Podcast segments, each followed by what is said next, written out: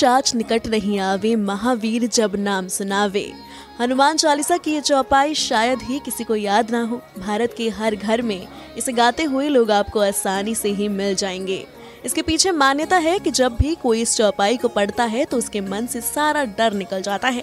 और तो और इसको पढ़ने मात्र से ही प्रेत बाधा भी दूर हो जाती है। हर परेशानी से निजात दिलाने वाले पवन पुत्र हनुमान का जन्मोत्सव है। और हनुमान जयंती के इस खास मौके पर, जानिए कैसे करे पूजा और कैसे करे बजरंग बली को प्रसन्न। पौराणिक कथाओं और धार्मिक मान्यताओं के अनुसार हनुमान भगवान शिव के ग्यारहवें रुद्र अवतार माने जाते हैं और उनका जन्म चैत्र मास की पूर्णिमा के मंगलवार को हुआ था। इसलिए ये दिन पवन पुत्र का दिन माना जाता है। और इस दिन व्रत और पूजन से विशेष लाभ मिलता है। इस बार भी हनुमान जयंती चैत्र पूर्णिमा पर ही पड़ रही है। इसलिए ये और भी महत्वपूर्ण हो जाता है। ऐसे विशेष दिन पर पवन पुत्र की भक्ति से आपके जीवन की सारी बाधाएँ दूर हो सकती हैं।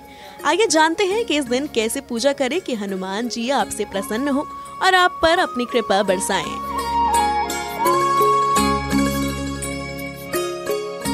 हिंदू धर्म में पवन पुत्र को विशेष स्थान प्राप्त है। उनको लेकर अलग अलग कथाएँ प्रचलित हैं, जिनमें से एक है जन्म से ही विलक्षण गुणों वाले बाल हनुमान का नाम। हनुमान तब पड़ा जब वो एक दिन भूख लगने पर लाल फल समझकर सूर्यदेव को निकल गए।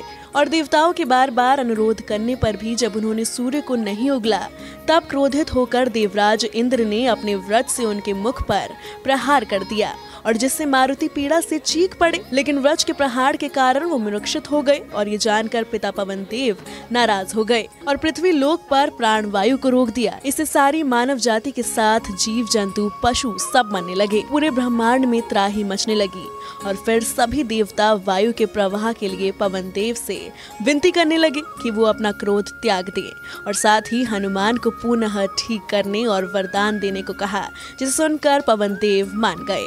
सभी देवताओं ने मारुति को कई वरदान दिए और साथ ही कई दिव्य शक्तियाँ भी दी और तभी से मारुति हनुमान कहे जाने लगे। प्रभु श्री राम के लिए हनुमान की भक्ति अनन्य है और तभी तो रामचरितमानस के अनुसार श्री हनुमान की भक्ति कलयुग में सबसे श्रेष्ठ बताई गई है। और श्री राम ने भी कहा है कि अगर कलयुग में परेशानियों से छुटकारा पाना है तो हनुमान जी की शरण में ही जाना चाहिए। प्रभु श्री राम ने स्वयं को पाने का एकमात्र मार्ग हनुमान की भक्ति बताया है, और हनुमान को पाने का मार्ग है श्री राम की भक्ति। कहते हैं, जब भी कोई श्री राम के नाम का जाप करता है तो प्रभु राम के साथ ही हनुमान भी उस पर बहुत प्रसन्न होते हैं। तभी तो लोग गाते हैं, दुनिया चले न श्री राम के बिना, राम जी चले न हनुमान के बिना।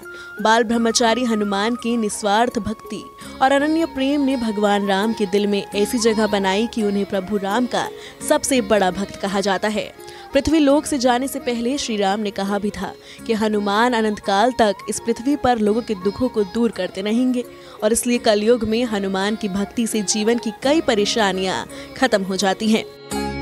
इस बार हनुमान जयंती 6 अप्रैल को मनाई जाएगी क्योंकि इसी दिन चैत्र माह की शुक्ल पक्ष की पूर्णिमा तिथि है।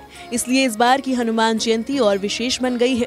हनुमान को मारुति नंदन, बजरंग बली और पवन पुत्र के नाम से भी जाना जाता है। कहते हैं, अगर शुभ मुहूर्त में पूजा और व्रत किया जाए तो इसका विशेष लाभ मिलता है।